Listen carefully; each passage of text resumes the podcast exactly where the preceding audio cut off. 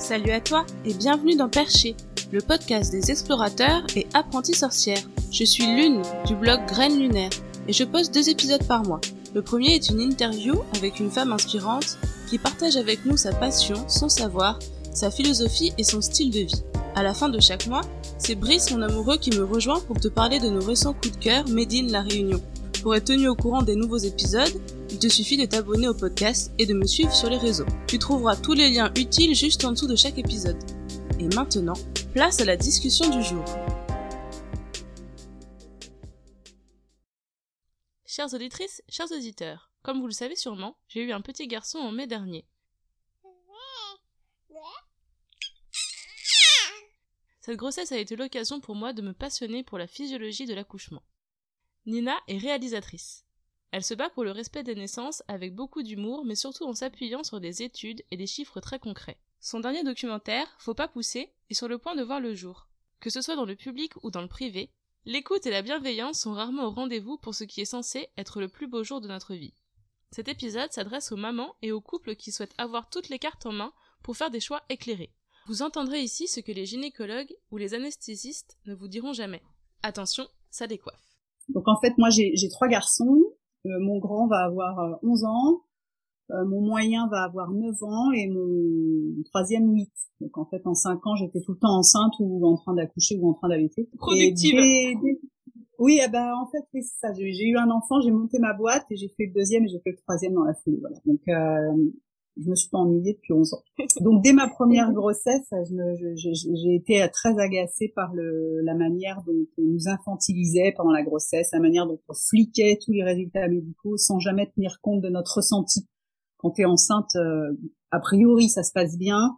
Et euh, enfin moi j'étais bien enceinte, j'étais contente, euh, c'était un beau voyage et, il venait plomber le truc avec des suspicions de, de placenta trop bas, de euh, donc moi, ça me glissait un peu dessus en fait, hein, de diabète, de, de strepto B, de tout un tas de trucs. Et, donc j'ai un esprit euh, assez pragmatique et scientifique. Et donc cette histoire de strepto B notamment, ça m'avait gavé parce que comme c'est un truc qui est fluctuant dans le vagin de la maman, je voyais pas l'intérêt de tester le strepto B sans savoir ta date d'accouchement, en sachant que de toute façon euh, les résultats pouvaient être euh, positifs ou négatifs et ça pouvait être le contraire le jour de l'accouchement. Donc, euh, je ferais, je pense, un film spécialement sur cette histoire de strepto parce que oui, ça, vaut le coup parce que c'est ça foire pas mal d'accouchements à domicile, quoi en plus. Ah bah oui, oui, bien sûr. Bah euh, oui, tant. Alors moi, j'ai toujours refusé le test, mais comme ça, mm. c'était réglé. Donc ça, ça, a beaucoup énervé les gynécos, mais je vois pas l'intérêt de faire ce test, donc j'en veux pas. Mais euh, moi, j'ai, j'ai, je suis une tête de mule, et puis j'avais 37 ans pour mon premier, donc euh, quand on en a 20 ou 25 euh, et qu'on est peut-être pas forcément armé de la même manière et qu'on n'a pas la même expérience de vie, on se fait facilement enfumer et ça m'énervait. Je me disais, c'est il, gâche tout euh, et donc moi je vais accoucher au fond des bois quoi voilà donc j'ai pas trouvé la sage-femme de mes rêves j'ai rencontré Joël Terrien qu'on voit au début du film parce que cet entretien a été filmé pour un autre documentaire donc il y a 11 ans de ça le film a, vu le jour, un documentaire qui a rien à voir avec le mien. Hein. Le film a vu le jour, mais ils n'avaient pas utilisé cette séquence. Et il y a quelques mois, je me suis dit bon sang, il faut que je récupère ces images. Et donc euh, l'univers a œuvré euh, a conspiré à ma réussite parce qu'habituellement, 11 euh, ans plus tard, les rushs, euh, ils ont été balancés et là, la boîte de prod les a retrouvés et me les a donnés. J'ai revu ma tête euh, enceinte de mon premier à ce rendez-vous avec Joël Terrien, sage-femme à domicile à la retraite. donc c'est assez magique. Donc on a fait toute l'intro du film à partir de ces images, donc c'est trippant où je suis complètement candide, je découvre la délivrance, l'hémorragie possible, je découvre tout et je prends toutes les infos possibles en me disant moi de toute façon je vais faire comme un ragondin. Il y a ça dans, le film, c'est ce que je lui réponds. Je dis, bah oui, comme n'importe quelle souris ou ragondin, je vois pas où est le problème.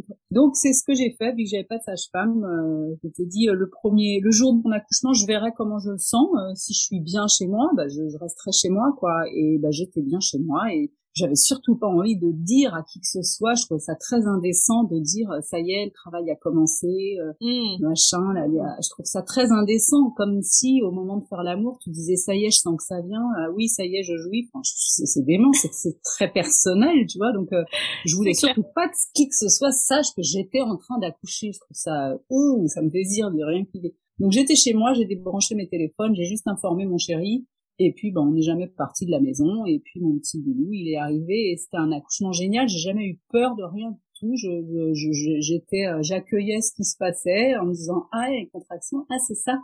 Puis, bah, c'est ça. Puis, oh putain, c'est ça. Mais bon, j'avais pas peur parce que je savais pas ce que c'était. Donc, euh, donc simplement, j'ai merdé à la fin. Quand j'ai senti sa tête, euh, mon chéri a vu la tête. Il m'a dit, je vois la tête, il y a le cordon dessus. Enfin bref, et j'ai poussé comme une brute, euh, voilà. moi j'ai eu un coup de panique, je me suis dit combien de temps il peut rester coincé là, la peur qui sait tout, ce qui est absurde, hein. il est alimenté par son cordon, mais après coup lui me dit je voyais le cordon sur la tête, donc si ça se trouve en poussant comme une brute et en me faisant une complète, euh, j'ai évité le drame parce qu'il y avait peut-être une procidence en fait. J'en sais mmh, rien, mmh, on mmh, fera pas l'histoire, mais bon je me suis éclatée jusqu'à la nuit, bien comme il faut. Donc, euh... donc oh là, oui, je comprends pourquoi t'es allé aux urgences du coup. Bah oui, bah oui, fallait, fallait recoudre. Oui, là, c'était. Enfin, moi, j'ai pas vu, mais mon chéri, il a mis un peu de temps à, à encaisser. Il me connaît bien sous toutes mes coutures. Euh, donc, euh... Ah bah les, les, accouchements restés à la maison comme ça, ça, ça crée des liens. Hein. ah bah oui, on avait déjà avant. Hein, mais, euh, mais, effectivement, bah oui, bah, il a, il a été super, mon chéri, parce que on, on se disait le seul truc, d'après ce que nous disent les médecins, euh, l'hémorragie de la délivrance, tu sais, ils disent toujours que c'est un truc, ça prévient pas, tu te vides de ton sang en 2 secondes 12, et, alors que c'est faux, tu te vides pas de ton sang dans le cadre d'un accouchement physio à la maison, euh, où t'es bien dans ta bulle, où t'as bien chaud, etc. Ça, je raconte ça dans la troisième partie du film. Il n'y a mhm. pas d'hémorragie de la délivrance fatale à domicile. C'est pas vrai, quoi. Mm, Donc ça, c'est leur, il y, a, des hémorragies fatales à l'hôpital. Bah oui, il y a des femmes qui ont froid, qui, qui sont sous péri depuis 20 heures, qui sont allongées sur le dos, euh, à qui on a collé les doigts toutes les heures, euh, qu'on infantilise, qu'on dit vous poussez mal, vous poussez trop, vous poussez pas assez, attention, on va partir au bloc. Enfin, tout ce qu'il faut pour qu'elle soit stressée. Et donc, c'est exactement le contraire de ce qu'il faut pour, pour sécréter de l'ocytocine. Donc forcément, il y a des hémorragies de la délivrance à l'hôpital. Donc ça, je ne me prive pas de le raconter dans la troisième partie du film parce qu'il faut hmm. arrêter avec ça. Et je pense qu'il y a beaucoup de femmes qui se reconnaîtront dans ce que tu dis. Moi, euh, déjà, euh, quand tu dis ça, je pense à plein de plein de récits d'accouchement qui se sont finis euh, par une hémorragie de la délivrance, mais justement parce qu'il y avait plein de facteurs avant, quoi. Mais euh, bah heureusement que les médecins étaient là, sinon euh, elle serait morte. Bah bien sûr, sinon on serait tous morts. Bah oui, moi si j'étais restée à la maison, euh, mon bébé et moi on serait morts. Il est sorti, il avait une circulaire du cordon, j'ai saigné, enfin des tours de cordon, un bébé sur deux a des circulaires de cordon et les morts. Enfin bref, c'est fou quoi. Donc c'est tout ça mm. qui m'exaspère vraiment. Donc ça fait 11 ans que je bosse sur ce film, euh, 11 ans que je fais grandir ma, enfin 10 ans que je fais grandir ma petite entreprise de production audiovisuelle pour les entreprises, euh, et puis 11 euh, ans que je fais grandir mes enfants aussi. Et euh, donc il y a eu euh, des hauts débats sur le travail sur ce film. Il y a eu l'interview de Michel Audin il y a 6 ans de ça, hein, l'interview que j'ai faite de lui, c'était il y a 6 ans il me semble, 5 ou 6 ans quand ça date. Donc on est toujours en contact, mais j'avais fait cette interview parce que pour moi, ça allait avancer, le film allait puis au final, j'ai jamais trouvé de diffuseur, les boîtes de prod m'ont lâché, je me suis dit on va faire une web euh, sur une série sur euh, YouTube avec des formats de 6 minutes, et puis enfin, puis au bout d'un moment, ça s'est essoufflé. J'étais euh, triste, c'était vraiment un projet qui me tenait à cœur et l'idée de ne pas le réaliser, ça me minait en fait. J'avais beau voir ma, ma, petite société qui grandissait et où j'étais indépendante, etc. et mes enfants qui grandissaient et tout ça, j'avais ce, ce, ce, nœud dans le bide en me disant ok, je ferai jamais du documentaire, j'en ferai plus et ça me faisait chier parce que ce que je veux faire moi depuis 25 ans, c'est du documentaire, c'est du film d'entreprise. En février 2020, exactement jour pour jour, dix ans après la, la conception de mon premier fils, Elena, ma sage-femme, donc que j'ai rencontrée, qui m'a qui m'a accompagnée pour mon deuxième accouchement à la maison et pour mon troisième, et qui est euh, l'une de mes meilleures amies, qui est une femme exceptionnelle, me convie euh, à, prendre le thé et, elle me dit c'est pas possible, il faut que tu fasses ton film. J'ai vu tous les films qu'il y a là-dessus et elle avait vu des, des morceaux de films que j'avais fait sur ce sujet, des formats courts, l'introduction, le délire avec la valise maternité. Euh, où on te dit combien tu dois mettre de slip dans ta valoche, là, enfin, tous ces trucs mm. complètement déments. Elle savait que ça allait être un peu punk, ma façon d'aborder le sujet, et à la fois très pragmatique et scientifique, parce que j'aime bien comprendre les choses. Donc, euh, sur un plan enquête, c'est hyper carré. Elle m'a dit, il faut absolument que tu fasses ton film. C'est pas possible, il va être, euh, les autres sont bien, mais le tien sera mieux. Enfin bon, bref, elle m'a dit, je, je t'aiderai s'il faut. Et donc, euh, donc alors, elle m'aide sur le fond énormément, puisqu'à chaque fois qu'on se voit, on parle des mamans qu'elle accompagne. Elle me raconte des, des histoires de, de prise en charge à la mater, de ces mamans qui subissent de l'intimidation. Euh, si vous renoncez pas à votre projet d'accouchement à domicile, vous pouvez chercher une autre maternité. Enfin, tous ces trucs-là, la chasse aux sorcières, hein, c'est terrible. Donc, elle me raconte tout ça, et puis des choses techniques. Je lui demande des fois sur, euh, euh, voilà, qu'est-ce que tu penses des déclenchements pour macrosomie, pour hydramniose, pour oligoamniose, pour machin. Enfin, voilà. Donc, bon, j'ai une connaissance pas trop dégueu du sujet là maintenant. Et puis, bah, elle, évidemment, elle est très, très, très plus, plus, plus compétente. Donc on parle de ça énormément. Elle est passionnée, euh, ferait pas ça sinon, et moi aussi. Et donc, euh, donc c'était reparti. Je me suis dit ok, c'est bon, je, me, je le fais. Et puis quelques semaines après, euh, parce que ça c'était 12 février 2020, et puis il y a eu le confinement le 13 mars, si je me souviens bien. Et assez vite, elle m'appelle pendant le début du premier confinement et elle me dit j'ai énormément de mamans qui m'appellent qui n'avaient pas du tout envisagé d'accoucher chez elles et là elles ont peur d'être euh, séparées de leur chéri à l'accouchement mmh. et donc elles envisagent d'accoucher chez elles. Et, j'ai dit, OK, on va faire un film là-dessus. Donc j'ai ressorti la caméra, ça tombait bien parce que j'étais un peu déprimée là, séquestrée, donc j'ai ressorti la caméra et j'ai contacté les maternités à Nantes, à Châteaubriand, et puis des couples qu'Elena suivait. Et, euh, et je me suis dit, on fait un film sur ça, sur l'accouchement à domicile pendant le confinement, euh, accoucher pendant le, la crise du coronavirus, restez chez vous. Hein, C'était la fameuse formule de notre cher président, restez chez vous. Bon, ben, accouchez chez vous aussi. Et j'en ai profité pendant qu'on tournait ce film qui s'appelle Merci le pangolin, qui existe. Hein, il est sur oui, j'adore ce titre. Alors, il y en a qui m'ont dit, mais le pangolin n'a rien à voir là-dedans. C'est un humour. Ouais, bon, bah, il y en a qui n'ont pas accès à l'humour, c'est pas grave. Euh, donc, merci Pangolin pour ceux que ça intéresse. Il est disponible sur euh, Vimeo on demande, euh, à 7 euros. Hein. C'est pas bien cher. C'est un 28 minutes et qui raconte ça, la, manière dont se passe la naissance pendant le confinement. Et puis, on suit cinq couples qui envisagent d'accoucher chez elles. On les a vus avant leur accouchement et puis après leur accouchement, puis elles nous racontent. Et évidemment, pendant le tournage, j'en ai profité une fois que j'étais euh, sur place et que j'avais mon micro sous la bouche des gynécos euh, pour les gratter sur la péridurale, sur la prise en charge, sur la position d'accouchement, sur le déclenchement et tous ces trucs-là.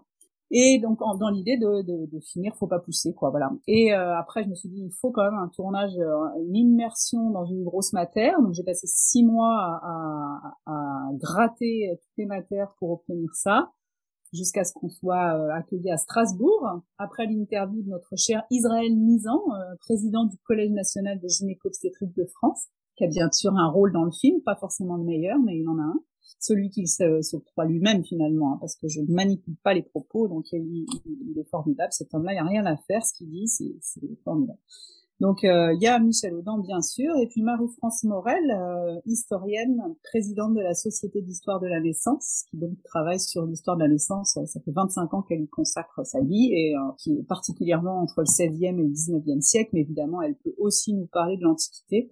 une femme super, donc son interview fait aussi partie des, des fils conducteurs du, du documentaire. Et puis ensuite, on a tourné aussi au Lila. Et puis je suis aussi allée rencontrer la directrice de l'école des sages-femmes de Toulouse. Et puis j'ai rencontré des mamans. Et puis euh, et puis j'ai fait une, rencontre entre Elena et Coralie, une sage-femme qui a bossé au Lila et à Bretéché. Enfin bref. Donc à l'arrivée, ce film qui au départ je pensais ferait 58 minutes, puis après je me suis dit, ah non, 58 ça ne fera pas, il va faire 70 minutes, alors je me suis dit ça va faire court, 70, bon bah on va faire un 90, ça c'est des formats, et puis bah après 90 c'est devenu 120, puis à l'arrivée le film bah, il fait 150 minutes sans le générique de fin. Génial, quelle bonne nouvelle. Donc c'est très très long, alors on peut le regarder en trois parties, il y a vraiment trois parties distinctes, donc là ce que j'ai envoyé déjà à tous ceux qui ont contribué à la campagne, euh, c'est les deux premières parties, pas encore étalonné, c'est-à-dire les réglages des couleurs. C'est fait, mais j'ai pas encore remplacé. Enfin bref, mais bon, ça ne gâche en rien. Et puis là, on est en train de finir la troisième partie. Donc la première, c'est vraiment euh, Strasbourg, la maternité de Strasbourg, avec euh, l'approche sur la prise en charge, euh, ok, les déclenchements, questionnement, pourquoi on fait ça, la péridurale, etc. Puis petit à petit, on se rend compte de ce que c'est enfin, l'industrialisation de la naissance. Après, on va à la clinique des Lilas, donc ça, c'est la deuxième partie. Et puis ensuite, on passe sur euh, plus l'accouchement à domicile avec euh, toujours. Hein, il y a Marie-France Morel, Michel Audan et puis Israël Nizan qui, qui rythment leurs interviews. C'est des interviews posées dans leur bureau, enfin euh, chez eux, bref, euh, et qui viennent rythmer les, les, trois parties. Et donc ça se termine avec un truc un peu lyrique sur ce que c'est qu'un accouchement un vrai, c'est-à-dire un accouchement où on laisse la maman partir sur une autre planète et enfanter en toute puissance ce qui devrait se passer c'est vrai que on est on est super en retard en France. Non bah grave. Ouais. Non mais c'est n'importe quoi. Mais c'est c'est pas une question de retard, c'est une question de volonté politique en fait. Hein. C'est c'est ils en ont rien à foutre, ça les arrange bien comme ça en fait. Euh, de les... c'est pas pratique les femmes qui accouchent euh, sans péri, c'est pas pratique, mais ça on le comprend bien en regardant le film en fait. Donc euh, moi je suis heureuse, hein, je reçois des messages euh, hallucinants, hein, des gens qui l'ont vu, euh, des mamans qui me disent c'est grâce à vous que j'ai accouché chez moi, c'est grâce à vous, enfin bon, donc c'est hyper émouvant pour moi parce que c'est un sujet qui me tient à cœur, c'est vraiment de dire allez-y les filles, euh, faites un truc savoureux dans votre vie. Je tourne en boucle là-dessus, mais c'est quand même essentiel. Quoi. Tu peux pas aller euh, accoucher comme tu vas te faire enlever une dent. Bon sang, c'est un c'est un rite de passage. La, la c'est clair. Moi, ça me, je rebondis sur ce que tu dis. Euh, ça me fait penser à, à Baby Boom que j'avais pas vu en fait euh, avant d'accoucher. Oh. Ma meilleure amie a accouché un an et demi avant moi. Elle m'avait dit c'est absolument pas comme dans Baby Boom. J'étais super déçue et tout. Et, euh, et moi, j'ai vu Baby Boom il y a pas longtemps à la télé et j'étais en mode effarée. Déjà, ne serait-ce que pour les nanas allongées dans leur lit qui sont en mode genre, ça pique. T'as envie de leur dire, mais non, tu n'as pas mal, crois-moi. voilà. Oui, oui, ça, ça. Il y a plein de choses. Enfin, en fait, une fois que tu, tu commences à te renseigner, il y a plein de choses qui sont hyper choquantes, qui fait que t'as même plus envie de regarder Baby Boom, quoi. Enfin, parce ah qu'il y a bah le côté bah infantilisant, justement. Euh, moi, ce que j'ai envie de passer comme message aussi, c'est euh, bah oui, oui, oui. On... Bon, il y a des femmes qui ont pas mal, il y a des femmes qui vivent un accouchement orgasmique, c'est pas la majorité. Euh, moi, j'ai bien morflé, hein, clairement. Mais euh, mais c'est c'est pas grave en fait, c'est pas grave, c'est une douleur qui a du sens. Euh, et puis certaines, encore une fois, trouvent pas ça si douloureux que ça. Et puis le moment où tu prends ton bébé dans les bras après avoir accouché par toi-même, c'est un truc de malade quoi en fait. Donc euh, pour le lien, c'est essentiel. Au moment où tu regardes ton bébé dans les yeux, ça correspond au moment où tu n'as plus mal et je pense que ça crée des connexions dans le cerveau. Ce, ce petit bébé que tu regardes égale antidouleur. Donc euh, pour toutes les nuits de merde qui va te faire passer après, euh, c'est pas mal. c'est important le lien euh, d'attachement pour, pour les Bah évidemment, évidemment. Et tu vois, j'ai filmé des césariennes bon sang, euh, on oh là là, c'est affreux, mais c'est dans le film comme que je le raconte, on la voit la césarienne, il y a zéro commentaire là-dessus, hein, on a laissé ça bien en longueur, quoi, c'est quasiment du temps réel, quoi, et c'est euh, t'as l'impression d'être dans un hall de gare tellement il y a de bruit là-dedans et la maman elle est là elle voit rien avec son chant et puis on lui présente son bébé on l'a déjà enveloppé dans du trucs il est passé dans cinq paires de bras avant de pouvoir croiser le regard de sa mère et puis hop on l'embarque pour l'aspirer. Enfin mais c'est monstrueux quoi. Et là les mères vont me dire ah bah heureusement que j'étais à l'hôpital hein, sinon on serait tous morts hein, quand ça s'est fini en césarienne de code rouge bah oui tu m'étonnes t'as été déclenché euh, pour macrosomie au final il fait 2 kg 6 non mais enfin c'est c'est dingue c'est dingue, ça me déborde. Déjà, est-ce que, euh, est-ce que tu peux nous dire pourquoi faut pas pousser? Non, bah parce qu'il faut pas pousser. Le titre, bah il coule de source, quoi. Enfin, parce que alors c'est pas clair pour tout le monde encore. C'est vrai? Bah oui. c'est surtout faut pas pousser dans le sens euh, c'est bon arrêtons les conneries évidemment il y a le jeu mais il y a un double sens quand même mais bien sûr bah parce que parce que non il y a pas besoin il y a pas besoin de pousser enfin après Elena te dira que pour un premier quand même tu, tu dois quand même t'y employer mais moi j'ai même pour mon premier genre j'ai poussé en fait, pour mon premier, c'est spécial parce que de toute façon, j'ai tout foiré en poussant comme une brute. Donc effectivement, j'aurais mieux fait de pas pousser. Sur ce coup-là, on n'en saura rien puisque peut-être qu'il y avait une procidence et qu'au final, j'ai bien fait de pousser comme une brute. Mais et pour le deuxième, j'avais tellement peur de, de, de refaire une complète que j'osais plus pousser. Du coup, Elena m'avait dit vas-y, accompagne-le, ne le retiens pas, vas-y pousse. Donc intérieurement, je m'étais marrée en disant ah bah si, faut pousser parce que moi, mon titre, je l'avais déjà depuis ma première grossesse. Tu vois et pour le troisième, euh, la pousser, mais en fait, ça pousse tout seul, quoi. Voilà, c'est tout. Il n'y a pas besoin de pousser. C'est, c'est, c'est ton corps qui pousse. D'ailleurs, il suffit de s'amuser à se retenir de faire caca pendant trois heures. À un moment, euh, t'as pas besoin de pousser. Hein, oui, c'est ça. C'est euh, la, la comparaison peut paraître bord, mais en fait, euh, c'est vraiment bah, ça. Comme il faut pas pousser pour hein. aller faire caca, faut pas pousser de toutes bah ses forces, sinon tu te retrouves blessé. De, bah, sauf si t'es constipé, quoi. Ouais, sauf si t'es malade, s'il y a un truc qui va pas, mais sinon, c'est si, si tes intestins fonctionnent bien, si tu les nourris comme il faut, si t'es dans un contexte bien. Évidemment, si tout le monde te regarde, ça va être compliqué. Hein. euh, Idem pour jouir avec 15 personnes qui te regardent et qui te... Enfin, il y a un petit film, un court métrage italien qui est magnifique, j'ai oublié le titre. Ils font le parallèle entre euh, faire l'amour et accoucher et avec euh, donc c'est un couple qui est dans une salle d'accouchement hein, et puis il y a le médecin qui vient qui dit au mec non c'est pas comme ça qu'il faut vous y prendre peu doucement machin. Et puis elle vient prendre la température corporelle le pouls. Oui c'est bien le pouls de madame monte elle s'approche de l'orgasme. Et puis tu vois tous les deux enfin au final ils y arrivent pas en fait ils arrivent pas du tout. Bah non comment veux-tu? Et donc, ça se finit avec une insémination. Hein, on, va vous aider, on va vous aider. Et puis après, euh, ils disent oh, heureusement que les médecins étaient là, sinon on n'aurait jamais réussi à faire un enfant. Bah ouais. Toi, tu le dis avec les mots genre pour bien accoucher, il faut les mêmes conditions que pour bien jouir. Mais finalement, c'est bah ce que dit Michel Audin aussi, c'est qu'en fait, il mmh. faut de l'intimité, il faut se sentir mmh. en sécurité, il faut de l'obscurité. Sauf certaines ont besoin, euh, certaines ça les stimule d'être observées, pourquoi pas. Après, il y en a, on sait juste dans notre tête qu'on peut imaginer du truc, mais s'il y avait effectivement des gens qui regardent, ça marche plus. Mais il y a des, des, des couples, des femmes, des hommes qui qui trouvent leur compte à être dans un contexte moins intime, avec plus de monde, etc. Mais c'est personnel. Mais l'important, c'est que tu sois dans un environnement qui te convienne pour. Euh, J'ai regardé un film, ce qui n'arrive pas très souvent, on manque de temps, mais un film qui s'appelle Le genre idéal, et le mec, euh, c'est euh, c'est Kadmeraj, il est gynéco et, euh, et il est en train d'accoucher, comme on dit dans le milieu, hein, deux femmes en même temps, et puis il y a je sais pas combien de personnes là-dedans, ça gueule, il parle avec une autre, euh, enfin c'est comme dans Baby Boom, quoi. Et les gens ont ça en tête. Un accouchement, c'est ça. T'es allongé, t'as 15 personnes autour qui parlent, euh, t'es complètement démuni, euh, tu sais pas ce qu'il faut qu'on fasse, on va te le dire. Tu sens rien, de toute façon, euh, tu peux être sur Facebook. Moi, j'ai filmé une nana sous péridurale euh, en train de faire des mots fléchés avec son mec, quoi. Enfin, dire à la décontraction, elle, elle, est en train, de, elle, est sur YouTube où elle fait des mots fléchés, quoi. C'est dément. On est loin du côté sacré.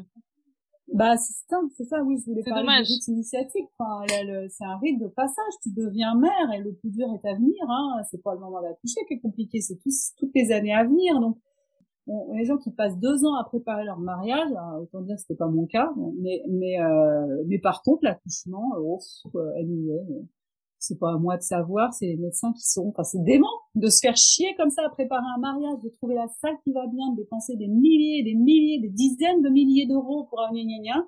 Mais l'accouchement, euh, pas de problème, ça, me choque en fait.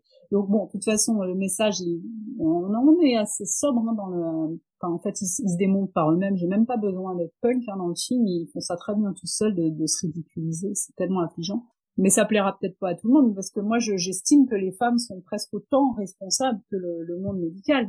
C'est ça que je suis en désaccord parfois avec ma copine euh, Sonia de, Stop VOG. On, on, s'est rencontrés qu'une seule fois, mais on échange depuis des mois parce qu'elle suit mon travail et que je m'intéresse aussi au sien. Mais moi, elle, elle part du postulat que les femmes sont victimes des hommes et de la société patriarcale. Et oui, certainement, mais moi j'estime qu'on a à aller chercher les informations. Et à partir du moment où on considère que son accouchement c'est une formalité, bah faut pas s'étonner si on a un accouchement de merde après, c'est tout. Enfin, à un moment. Euh, à quel moment on se prend en main pour faire quelque chose de correct de sa propre vie quoi? C'est c'est ça qui me débecte en fait. C'est vraiment ça qui me tient à cœur. Et les bébés ils savent les bébés ils ont tout en eux et on les abîme.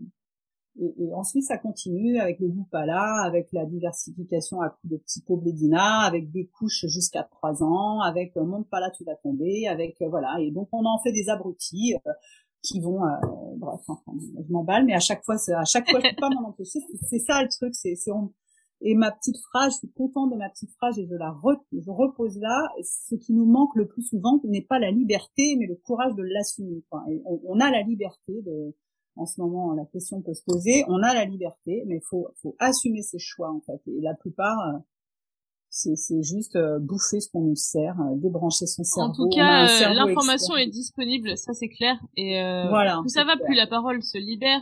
elle est disponible gratuitement. Et euh, je te rejoins pas mal sur le fait euh, de tout faire pour organiser son mariage, euh, d'y passer des mois et, et par contre de mm. de se laisser faire par le par un gynécologue pour mm. accoucher. C'est vrai que j'avais pas mm. vu les choses comme ça, mais je trouve ça aussi assez choquant. on a parlé du coup du fameux pousser madame, pousser des poussées qui durent 30 minutes, une heure. Quels autres mythes autour de la décence pour toi il faut déconstruire? L'accouchement c'est ça va forcément partir en couille. Enfin, moi-même j'étais la première fois qu'un des amis de mon entourage euh, m'ont dit qu'ils avaient euh, qu'ils étaient restés chez eux sans sage-femme pour mettre au monde leur troisième fille. Moi, j'avais pas d'enfant à cette époque et je m'étais dit mais ils sont complètement fous. Euh, puis après d'autres potes plus proches ont fait la même chose avec une sage-femme et sans sage-femme parce qu'elle était pas là ce jour-là. Bref. Et puis moi j'ai fait mon chemin et puis une fois enceinte, c'est qu'il faut être enceinte, je pense, pour éprouver le truc une fois enceinte, je me suis dit mais en fait mais mais il y a besoin de rien en fait, j'ai tout ce qu'il faut. Et même quand c'est c'est du coup les, les mythes ont le fait qu'il faille énormément de choses, il faut du matériel. Comme si non, il n'y a pas besoin de matériel. Enfin comment font les femmes pygmées au fin fond de la jungle, est-ce qu'elles ont des clampes en plastique pour le cordon hein Elles te coupent à la machette le cordon hein. C'est c'est c'est ouf. Donc il, il faut du monde, il faut du matériel. Faut rien. Bah si, bah là les images que j'ai dans le film que j'ai récupéré incroyable dont parle Michel Audin de Wolf Schifferhofen en Nouvelle-Guinée, elle coupe le cordon à la machette. Oui oui, ils font pas Génial. tous des lotus. Hein.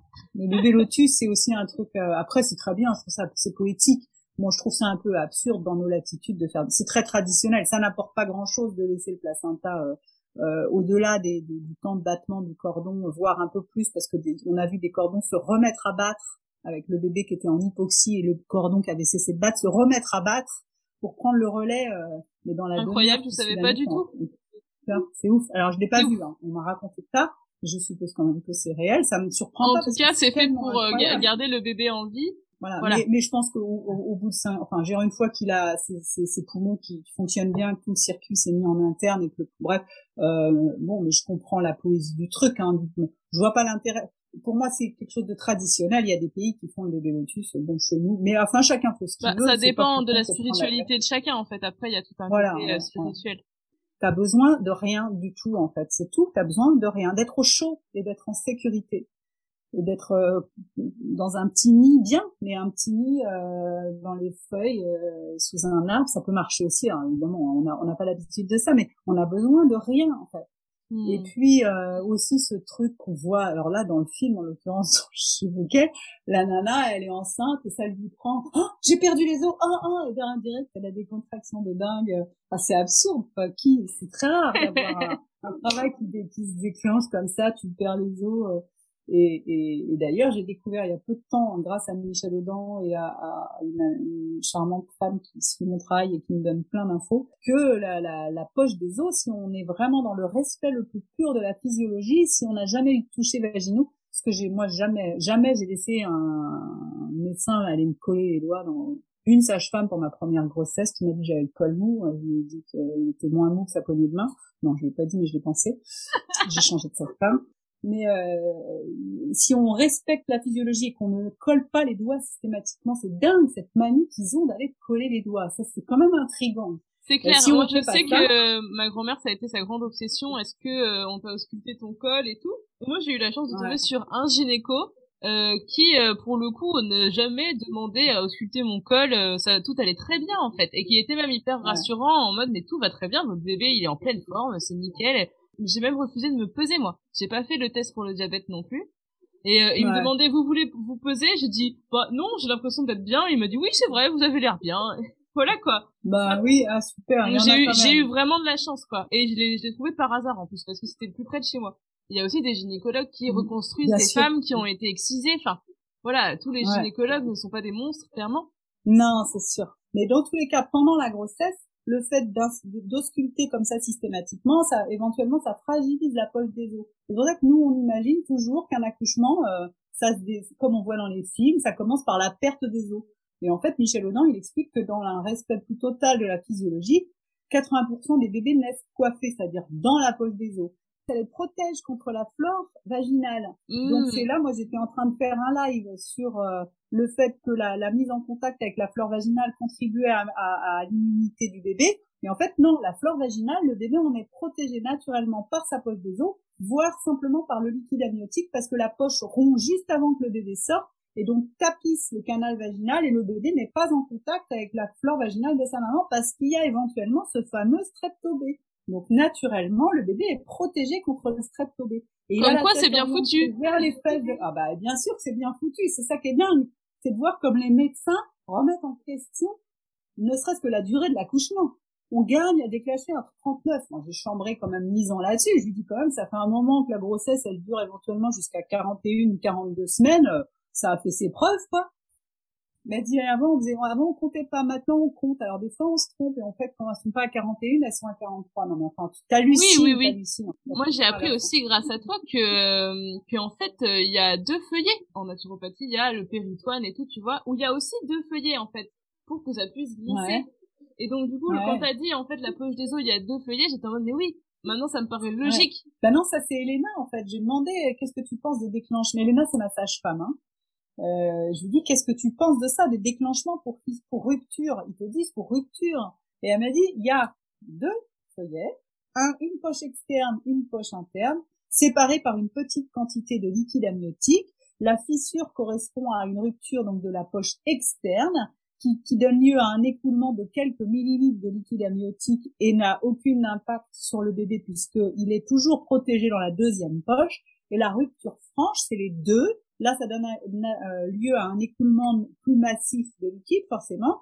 Et euh, en général, ça se suit par une mise en route spontanée du travail. Et voilà. Tu peux aussi avoir une rupture, mais d'une partie, par exemple, supérieure, sachant que le liquide amniotique, il est renouvelé en permanence jusqu'au moment de la naissance du bébé. Donc, quand bien même tu en as perdu l'équivalent d'un verre, euh, si le travail se met pas en route, que c'est un endroit qui fait que le bébé, il, est il y a de nouveaux liquides qui se fabriquent, et donc il n'est pas à sec. Donc, la fameuse oligoamniose, euh, je veux dire, un bébé qui est vraiment à sec et qui a plus de liquide et qu'il faut sortir en urgence, c'est super rare. Par contre, les déclenchements pour oligoamniose, ça, c'est pas rare. Les déclenchements pour rupture, alors que ça n'est qu'une fissure et qui se garde bien de te dire la nuance entre les deux, ça non plus, ça n'est pas rare. Et les déclenchements pour hydramniose, trop de liquide amniotique. Alors bah là, j'en ai, moi je reçois plein de messages hein, de mamans qui me disent oh là là, on menace de me déclencher, qu'est-ce que tu me conseilles? C'est vrai que moi aussi on m'a mis la pression parce que soi-disant mon bébé était trop gros et puis euh, en fait euh, bah euh, j'avais trop de liquide. Donc peut-être que j'étais aussi diabétique, machin, enfin tu vois parce que j'avais pas fait le test et tout. Et puis moi mmh. j'étais en mode non mais tout va très bien. Je moi je sens depuis le début que tout va très bien en fait. Foutez-moi la paix. Mmh. Ça c'est partie des trucs euh, mmh. les fameux euh, déclenchements pour euh, rupture de la poche des os où finalement bah juste avant que bébé sorte on te rompt la poche des os. Ouais. ouais en fait c'est parce que c'était juste une seule une simple fissurée. C'est juste Ouais, c'est dingue, c'est dingue, dingue. Mais bon, de toute façon, la réponse est dans le film aussi. Pourquoi il déclenche C'est pour s'organiser, hein, c'est tout. Hein. C'est tout, mais ça c'est pas moi qui le dis, hein, c'est une des responsables du Collège national des gynéco-obstétriques. Elle explique ça très très bien. Il y a même pas de montage, il y a même pas de coupe dans tout ce qu'elle explique. Et donc la conclusion est simple, on déclenche le maximum pour pouvoir s'organiser parce qu'il n'y a pas assez de personnel. C'est pas moi qui le dis, c'est là une des responsables du Collège national des gynéco-obstétriques de France. C'est même magnifique. J'ai même pas besoin de le dire. Du coup, on en vient à une de mes questions où euh, je me disais, tu vois, j'imagine que les professionnels euh, de la naissance euh, ont pas euh, choisi leur métier avec l'intention de maltraiter les mamans et les bébés. Pourquoi est-ce qu'il y a autant d'accouchements traumatiques? Ben, Parce qu'ils ont un ego surdimensionné, en fait. Hein. Les gynécos humbles, il y en a pas beaucoup. Hein. J'en ai pas vu beaucoup. Hein. Ça se la pète quand même pas mal et ils ont l'impression, ils sont persuadés d'être indispensables à l'accouchement. Ils peuvent pas se dire qu'il n'y a pas besoin d'eux, qu'un accouchement par défaut ça se passe bien. Ils, ils savent pas. Et même les sages-femmes, elles ont des formations pourries, elles sont formées à la pathologie, elles ont aucune idée de la physiologie, cette histoire de double couche, double membrane, cette histoire de de, de bébés qui naissent coiffés. Euh, enfin, c'est dingue. La plupart des accouchements, la plupart, une grande, immense, immense 90% des accouchements sous péridurale sont accélérés artificiellement au syntocinon, quoi. Ce qui provoque des insuffisances du bébé qui est en souffrance parce que les contractions sont trop intenses et donc ça se termine au bloc. Enfin, c'est dément. Et bon, pourquoi ils sont mal intentionnés? Euh, J'en ai une là, j'étais dans le film qui était assez vexée parce qu'elle a pas le meilleur rôle, mais bon, elle part en césarienne pour de sombres raisons de stagnation. Euh, moi, ça m'a rendu dingue. Ça faisait deux heures qu'on était à Strasbourg et je me dis cette maman, je crois que c'était une primie en plus, elle part au bloc, stagnation, hein. tout ça parce que l'autre, elle a envie de, de jouer de son bistouri. Bref, et donc j'ai échangé avec elle après parce qu'elle avait vu l'extrait, puis il y avait des, des, des, gens qui me suivent de près qui me disaient c'est elle la gynéco qui remue la queue. Alors parce que quand j'avais débriefé le tournage, j'avais dit ah j'ai bien d'assister à une scène, j'en suis malade, je voyais bien qu'elle remuait la queue la gynéco pour partir au bloc. Et donc il y en a qui ont ressorti ça en commentaire et elle l'a lu quoi.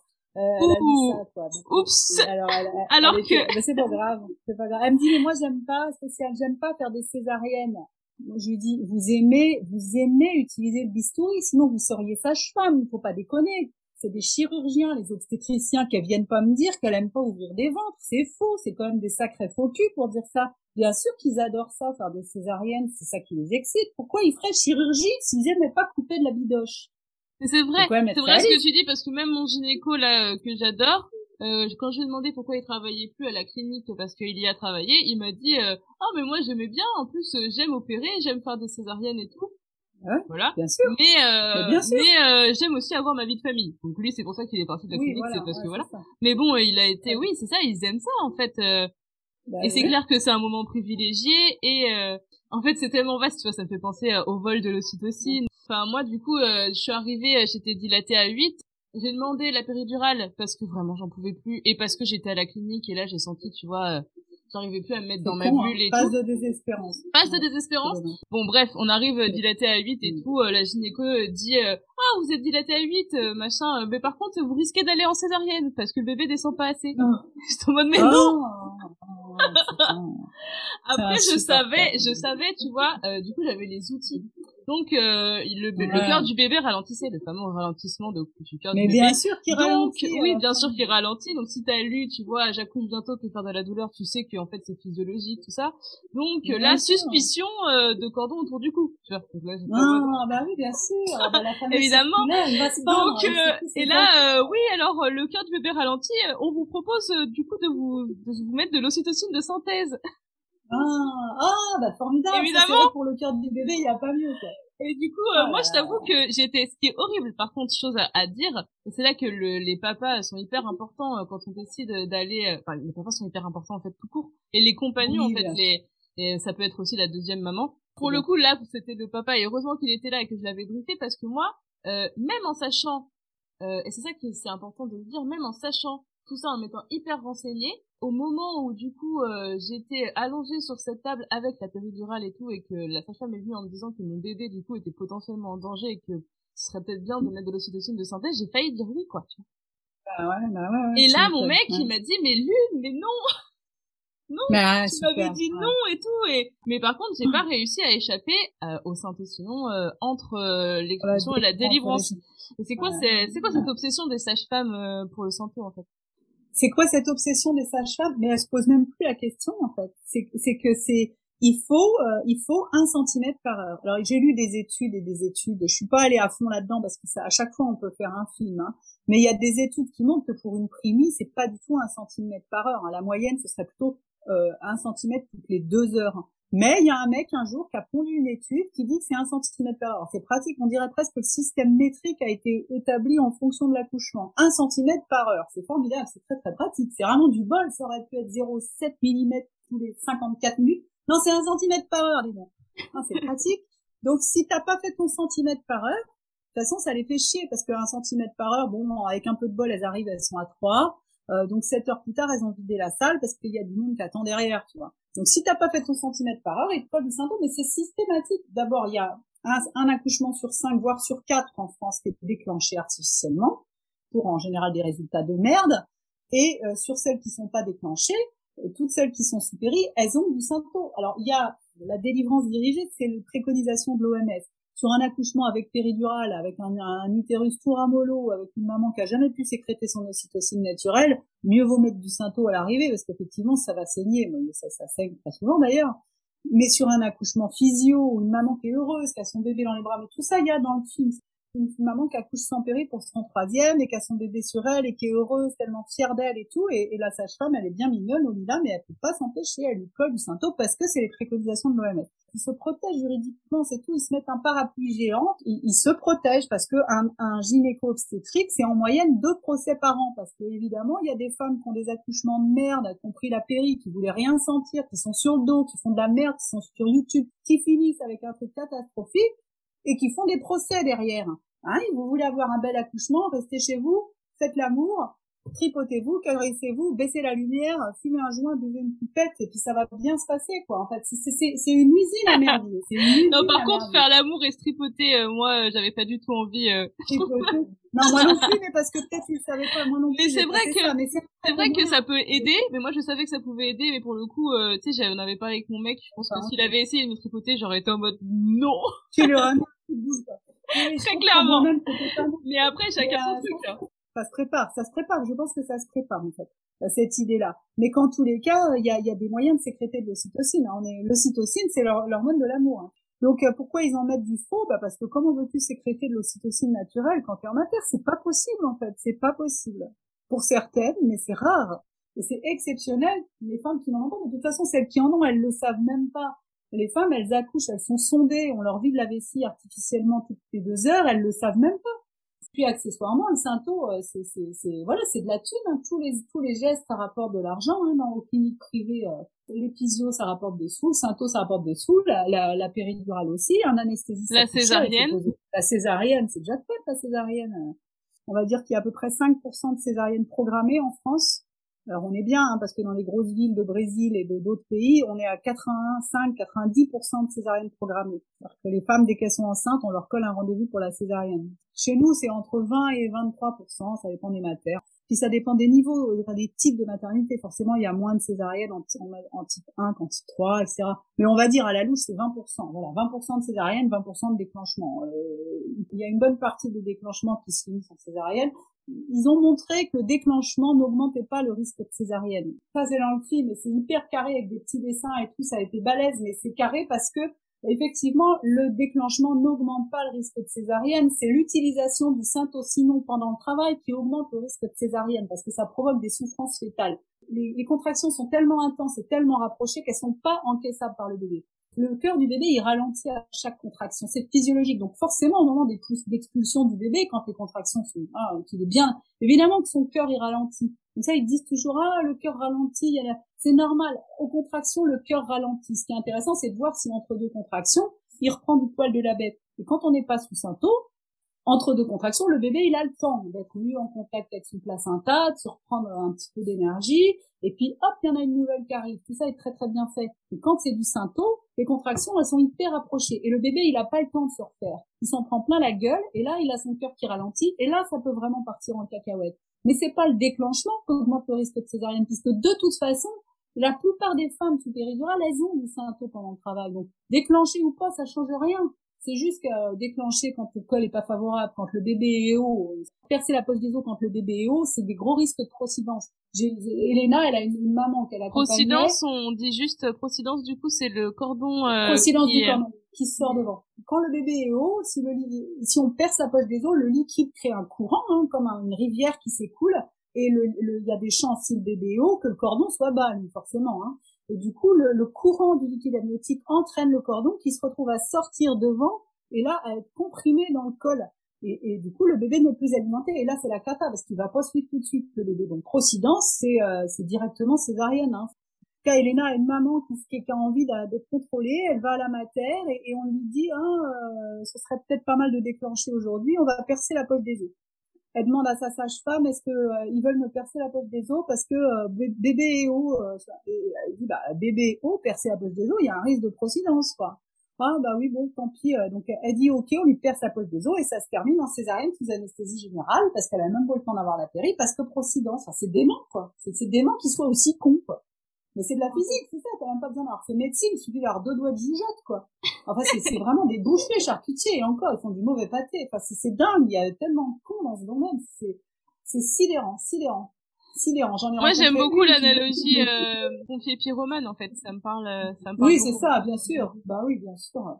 Là, c'est dément. Donc, euh, bah, pourquoi le symptôme? Bah, Parce qu'ils ont l'habitude de faire ça, parce que c'est comme ça, parce qu'un centimètre par heure, parce que euh, parce qu'évidemment pas de cytocine naturelle, parce que de toute façon une fois que tu as commencé le symptôme, donc bah, le déclenchement ça devient presque une formalité, hein. puis anecdotique dans le déroulement global, mais le nombre de mamans qui veulent, en fait c'est ce que je fais comme démonstration avec le motion design dans le film, c'est que finalement la différence elle se joue sur les mamans qui ne voulaient pas de péridurale et qui rêvaient d'un accouchement physio. Avoir un accouchement physio euh, euh, super quand t'es déclenché, c'est hyper compliqué, c'est dur de pas prendre de péri quand t'es déclenché, c'est clair. On m'a dit que j'allais probablement être déclenchée parce que j'ai dépassé euh, ma DPA. Et du coup, euh, j'ai utilisé un tirelet. Donc, euh, s'il y a des mamans qui nous écoutent et qui cherchent un moyen de déclencher le travail en tout en restant tranquillement chez elles, un tirelet, ça marche hyper bien. On tire son lait pendant 20 minutes toutes les 3 heures. Et euh, on m'avait dit, tu verras, au bout de trois quatre fois, hop, ça va mettre le travail en marche. Bah moi, j'ai fait 20 minutes et j'avais une contraction toutes les 5 minutes. Donc euh, c'est très efficace. excellent. Ça marche super bien et du coup, j'ai pu rester 15 heures tranquille chez moi. Euh. Donc voilà. En tout cas, ça c'est le truc que évidemment aucun gynéco va te dire essayez ah bah le tirelet, mais ça marche. Bah oui. Là, on échappe aux bah hormones. Et puis une fois qu'on est déclenché, en fait, on peut pas repartir chez soi en mode genre bon bah je reviens, je fais un tranquillement bah non. travail. Non, tu vois. Donc, euh, Mais si, il y en a qui, il y en a qui se ça parce que euh, bah, parce qu'en fait c'est le, c'était tellement pas favorable que ça se met jamais en route et qu'on les renvoie chez elles. Mais c'est l'horreur. Elle en, elle en chie pendant 48 heures et ça se met pas en route. On, euh, revenez demain. Non mais enfin un truc de malade. Et puis ça se finit. Enfin bon bref c'est c'est de la boucherie quoi. Mais aux femmes de se prendre en main, voilà, c'est quand même aussi ça l'idée quoi. C'est c'est pas, j'estime pas qu'on soit victime. Euh, on est euh, naïf, pas assez curieuses et on tombe dans leur panneau parce que effectivement c'est un gros gros panneau, hein. mais on peut passer à côté quand même. Mais encore faut-il être ok pour se prendre en main. voilà, c'est ça. Si on veut ne rien sentir, euh, bon bah à ce moment-là. C'est ok en fait euh, de, de choisir la péridurale. C'est ok de. Moi j'ai une amie justement qui va faire une césarienne programmée euh, parce qu'elle a déjà eu une césarienne et qu'elle sait qu'elle elle aura pas le soutien nécessaire pour pouvoir se battre pour faire un AVAC le jour J et que mm. et que au moins c'est pratique pour s'organiser et que en fait voilà chaque, chacune fait son choix en fait mais le choix éclairé en fait. Et du coup, on arrive euh, mm. sur euh, ma question euh, c'est quoi les droits et les, les obligations des mamans? La loi Kouchner 2002, hein, si je ne me trompe pas, on peut pas pratiquer sur toi aucun geste médical sans un sans ton accord et suite à une décision éclairée mais, mais c'est le, le, problème, c'est l'accord. Ils n'ont pas de mal à l'obtenir parce que là, pour cet exemple de, de, de femme qui accouche sans péri, hyper contente, Mélanie euh, Olila, et avec sa sage-femme Angélique, très mignonne aussi, mais qui lui injecte quand même le synto pour la délivrance dirigée, elle lui demande est-ce que je peux vous injecter un petit produit qui va permettre de alors elle lui dit mais ça, ça fait quoi? Ben ça ça fait des contractions, ah, mais c'est tout, ça fait rien d'autre. Ben non, ça fait juste des contractions, ça évite le risque d'hémorragie. Enfin, j'appelle pas ça un, j'appelle pas choix éclairé en fait quoi. Euh, donc euh, c'est te vendre le truc. Donc évidemment qu'elle dit oui. Bon après ça s'est très bien passé, ça, sa, sa délivrance, euh, voilà, nickel. Mais ça se serait très bien passé sans, c'est sûr. Elle avait, elle avait tout ce qu'il fallait pour son bébé au sein. La banane jusque là, elle planait, elle était tellement contente d'elle en la pénombre. Elle n'avait pas été dérangée. La sage-femme avait été hyper mignonne elle allait faire sa délivrance nickel. Enfin, oui, il n'y avait pas de raison. Donc, les droits et les devoirs, bah, les, les, les, j'en sais rien. En fait, on est obligé de rien. Bah non, ah bah non, on est obligé de rien. Ça, c'est clair. On peut refuser un déclenchement. Contrairement à ce que, à ce qu'on peut, à ce qu'on nous fait croire. Faut juste mettre ça en tête de dire, vous pouvez dire, fuck, quelle que soit la proposition. Après, faut assumer derrière s'il y a un truc qui part en couille, mais des trucs qui partent en couille quand on laisse la nature faire, c'est peanuts par rapport à ce qui part en couille quand on intervient, quoi. Enfin, ça, c'est mon intime conviction, mais et puis les devoirs, bah, c'est de se donner les moyens de, de, faire quelque chose qui a de la gueule en fait. C'est ça, c'est de, de, de, de, ne pas essayer, de ne pas apprendre, de ne pas creuser, de ne pas travailler et de, choisir la facilité et la fainéantise. Et ben ça, ça, ça c'est tout pourri, mais c'est pour tout dans la vie. Enfin, on, on peut pas se plaindre tout le temps de son existence, de son métier qui ne plaît pas, de son patron qui est méchant, de machin, si on se donne pas les moyens de changer, de faire autre chose, de, de, de voilà, on vit une fois quoi. Enfin, ça sert à, on sert à rien, faut quand même se mettre ça en tête, on sert à rien, on est juste là pour la pérennité de l'espèce humaine, euh, biologiquement, on a juste un, comme n'importe quelle souris, encore une fois, on sert à rien, donc euh, à quoi bon se taper 80 ans sur cette planète si c'est pour faire de la merde d'un bout à l'autre, quoi, enfin, bah on est juste là autant, pour... Euh, autant s'éclater merde mais oui bien sûr c'est ça, ça en tout cas on rappelle que oui, du coup euh, l'ocytocine de synthèse ça augmente de 20% les risques de dépression euh. Tu disais euh, dans un de tes derniers lives sur Instagram que la première cause de mortalité des mamans en suite de couche en fait c'est le suicide. suicide pourquoi? Non pas en suite de couche sur la grossesse Mhm. depuis le début de la grossesse jusqu'au un an, il me semble, c'est le jour, un an du bébé. Euh, voilà, c'est un an, trois mois ou un an. Je crois que c'est un an. Donc ça veut dire pendant entre le moment où on tombe enceinte jusqu'au un an du bébé, la première cause de mortalité c'est le suicide. Je dis pas du tout que c'est les accouchements de merde qui font que les femmes se tirent une balle, hein. Mais c'est euh, que euh, là je reviens sur mon sujet favori, c'est que pourquoi on se flingue parce qu'on parce qu'on trouve que notre vie elle vaut pas le coup et, et, et enfin pour ça la dépression c'est pas facile d'avoir une vie dont on est content, de se lever le matin avec la banane, avec un objectif, avec des projets. C'est pas facile, ça demande de l'énergie, c'est, ça tombe pas tout seul. Donc si on choisit toujours la facilité en traînant les galoches, en ne voulant pas faire fonctionner son cerveau de temps en temps, ben on a quand même des chances de pas être pleinement satisfaite de notre vie. Il faut se bouger les fesses pour que la vie ait de la saveur. Et, enfin c'est mon avis moi, mais euh, et donc comme c'est très difficile d'être maman, c'est hyper difficile d'être maman. Bon sang, la responsabilité d'un être humain, c'est pas rien. Et puis les enfants, ils nous, ils nous mettent face à tous nos, tous nos, nos, nos, petites névroses, nos, nos faiblesses, nos failles, nos machins. Donc c'est hyper dur. Donc si déjà t'es fragile, t'es pas contente de toi, tu trouves que tu fais rien, t'as toutes tes chances de pas de pas pouvoir supporter ce, ce truc là d'un tout petit bébé qui, qui, qui crie, qui demande, tu comprends rien à ce qu'il te demande, enfin et si en plus tu as eu un accouchement, qu'on t'a dépossédé ton accouchement, tu trouves que t'as pas été capable de mettre ton bébé au monde, voilà, c'est la porte ouverte à la catastrophe, quoi. Mais, mais je dis pas que c'est parce que les accouchements sont pourris que les femmes se suicident. C'est juste que finalement, la mortalité liée aux accouchements, malgré toute leur merde, elle est quand même infime chez nous. c'est un pour 10 000. Il y a, attends, il y a, il y a 800 000 naissances par an et il y a 80, voilà, c'est, c'est une femme pour 10 000 naissances euh, qui, qui meurt, voilà. Mais qui meurt entre la grossesse et les un an du bébé. Donc, qui meurt en couche, il y en a 40, voilà. Qui meurt pendant l'accouchement. Et des hmm. hémorragies, il y en a pas tant que ça. Il y a les embolies amniotiques et il y a, bon, j'ai pas les chiffres tout précis, mais bon, on est à peu près là-dedans. Mettons entre 30 et 40 femmes par an en France qui meurent pendant l'accouchement mais elles sont pas à domicile bizarrement celles-ci. Hein. Mais bon, je vais pas tirer des plans sur la comète.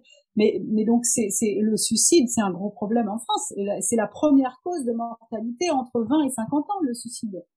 Donc faut arrêter de nous faire chier avec le Covid. Hein. C'est incroyable ces ah, chiffres. Alors qu'on nous parle euh, des accidents cardiovasculaires, euh, de, du tabac, de la bah, malbouffe, euh, puis, bah des accidents de la route. Aussi. Oui, mais qui sont du suicide aussi, parce que gérer un accident de la route, euh, c'est fastoche si t'es pas déterminé à rester en vie. Donc combien il y en a dans ceux qui, qui se tuent sur la route, qui n'étaient pas fermement décidés à rester en vie? Les, les gens qui meurent parce qu'ils ont fumé comme des, c'est un suicide, euh, c'est un suicide à long terme. Euh, quand t'as une hygiène de vie de merde, ça s'appelle aussi du suicide. Enfin, dire, c'est, c'est, c'est de pas accorder de valeur à ta propre existence que de te saboter comme ça, de bouffer n'importe comment, de fumer trop, de boire trop, de ne pas prendre soin de soi, de, de trop travailler, de, c'est une manière de se suicider. Si si tu penses que ta propre vie vaut quelque chose, t'en prends soin, tu te respectes, tu machin. Donc il euh, y a ceux qui ont un geste violent de se pendre, de se flinguer ou de se bouffer des médocs. Hein. Euh, le nombre de gens qui se suicident sous antidépresseurs, c'est un chiffre qui est difficile à trouver celui-là, tu vois. Bon, ça sera un sujet plus tard, mais c'est juste de nous remettre à notre place. On est une vague sur l'océan, mais c'est tout à fait positif. Euh, il faut euh, il faut faire de notre mieux pour que notre vie soit agréable et belle et euh, rayonne sur ceux qui sont autour de nous. Et voilà on ne tire pas vers ça hein, globalement on nous demande de bouffer de la merde de consommer à mode c'est de fermer notre gueule et d'être tu conseillerais ouais, à une maman euh, qui ne sait pas quelle structure choisir pour mettre au monde son bébé? Je pense que la structure importe peu, mais par contre, qu'elle les laisse avec leur névrose. Ils font pas les choses pour notre bien. Ils font les choses euh, euh, par ego et pour se protéger juridiquement. C'est leur principale motivation. Et ils sont convaincus, c'est logique, ils ont fait dix ans d'études, donc euh, voilà, je pense qu'ils sont très très importants. J'ai rarement vu de gynéco-obstétriciens humbles.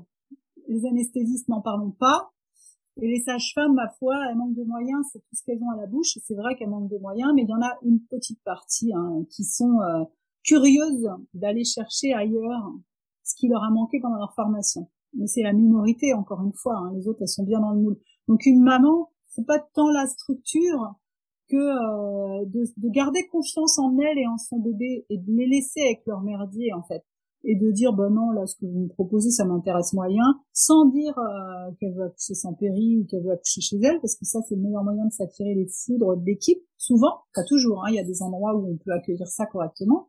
Quand même en, en alors je sais pas comment c'est à la Réunion mais mais, mais quand tu dis que tu veux accoucher chez toi, t'es quand même pas très très bien vu, quoi. Qu'est-ce qu'un accouchement physiologique Parce que l'autre fois, je regardais tranquillement ah. les maternelles et du coup, ils montraient une salle, euh, une salle de naissance.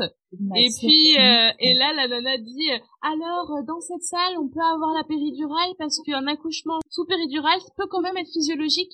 Enfin, j'ai posé cette question-là très souvent. C'est très très drôle d'écouter la disparité des réponses. Pour moi, un accouchement sous péridurale n'est pas physiologique. C'est comme une entrecôte végétarienne. Quoi. Euh, tu vois, à un moment, faut faire son choix quand même. Après, tu peux quand même être sous et avoir un accouchement qui se passe bien. Mais pour moi, un accouchement physiologique, c'est en fait, oui, où on n'intervient pas médicalement, mais ça irait plus loin que ça. C'est un truc où la maman, elle peut rentrer dans la danse du truc et d'être en mouvement autant qu'elle veut et de manger, de boire autant qu'elle veut et de vomir si ça se présente. Mais de manger et de boire, c'est ouf, hein, et, et, surtout de bouger en fait, parce que quand le bébé il descend pas, il suffit qu'il danse un peu et puis hop, euh, il, les mouvements guident, la douleur te guide et, et, et ensuite euh, le bébé sort et puis tu le mets au sein, tu l'embrasses, t'es complètement dingue de lui et le placenta arrive derrière, voilà. Mais euh, je pense, je suis pas sûre que ce soit possible d'avoir un accouchement physiologique en maternité en fait.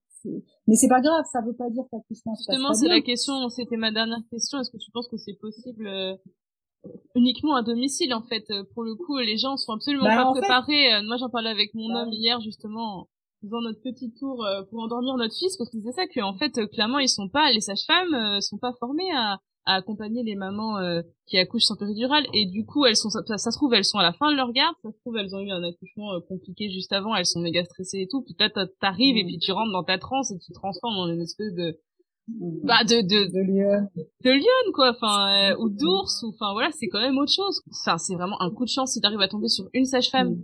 qui est mm. branchée physio et qui du coup va être en mode waouh c'est l'occasion enfin c'est l'occasion de ma vie parce que c'est la première fois qu'en fait qu'elle le fait et qui du coup elle est super mm. prête elle est curieuse et tout. Ben oui mais elle a rien à faire en fait. C'est quand même ça qu'il faudrait qu'il se mette dans le crâne.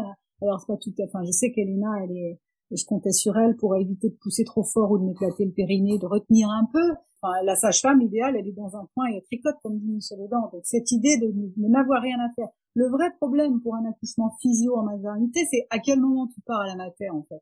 Tu peux pas être dans la physiologie si tu es obligé de te dire euh, ok euh, là j'ai des contractions toutes les 4 minutes, je suis dilatée à 6, on va y aller, monter dans la bagnole, hein, avoir peur d'être enfin bref, tu peux pas être dans la danse en disant ok on va faire pause, le temps d'aller à la matière, de s'installer, de donner la carte vitale, de retrouver le dossier, et puis je retourne dans l'avancement, c'est mort en fait. Si t'as de l'adrénaline à la fin de ton accouchement, ça bloque tout. Ton documentaire, oui, qu'il sera disponible bah, il sera euh, disponible. Euh, là, je suis en fin de montage, plus la projection presse le 30 septembre. ensuite, je vais faire. Alors, il va être sous-titré en français pour les personnes malentendantes. Il va être sous-titré en anglais et en espagnol, voilà, dans un premier temps. Donc je veux faire tout ça et quand j'aurai toutes les versions sous-titrées, je préparerai les DVD. Il faut aussi faire le montage des intégrales de Michel Audin et de Madame Morel pour les mettre sur les DVD, etc. Donc le DVD, je pense qu'il sera disponible début novembre. Avant, ça me paraît difficile. Par contre, le film en français, il sera disponible sur une plateforme en streaming, soit en trois parties, soit en une seule partie. Dans un premier temps non sous-titré, mais assez vite, il y aura la même chose en français, en anglais, en espagnol. Euh, et ce sera vidéo on demande a priori, mais j'ai un doute parce que je vois qu'il y a d'autres plateformes qui sont pas mal et j'envisage de regarder un peu. J'ai pas du tout le temps avant l'avant-première. L'idéal, c'est peut-être d'aller sur mon site qui ressemble à rien pour l'instant parce que j'ai pas eu le temps de bosser dessus. Mais il y aura les infos dessus, c'est minanar.com, donc ça c'est pas dur à retenir. Je tiendrai au jus sur Instagram et sur Facebook. Donc il sera disponible en version non sous-titrée dans la première quinzaine d'octobre au plus tard. J'ai envie de le faire même dès, la semaine après l'avant-première, donc genre le 5 octobre, euh, les gens ils pourront le voir euh, euh, moyennant, enfin en l'achetant, voilà. Bien sûr. Ce qui nous manque le plus souvent n'est pas la liberté, mais le courage de l'assumer. Merci Luna.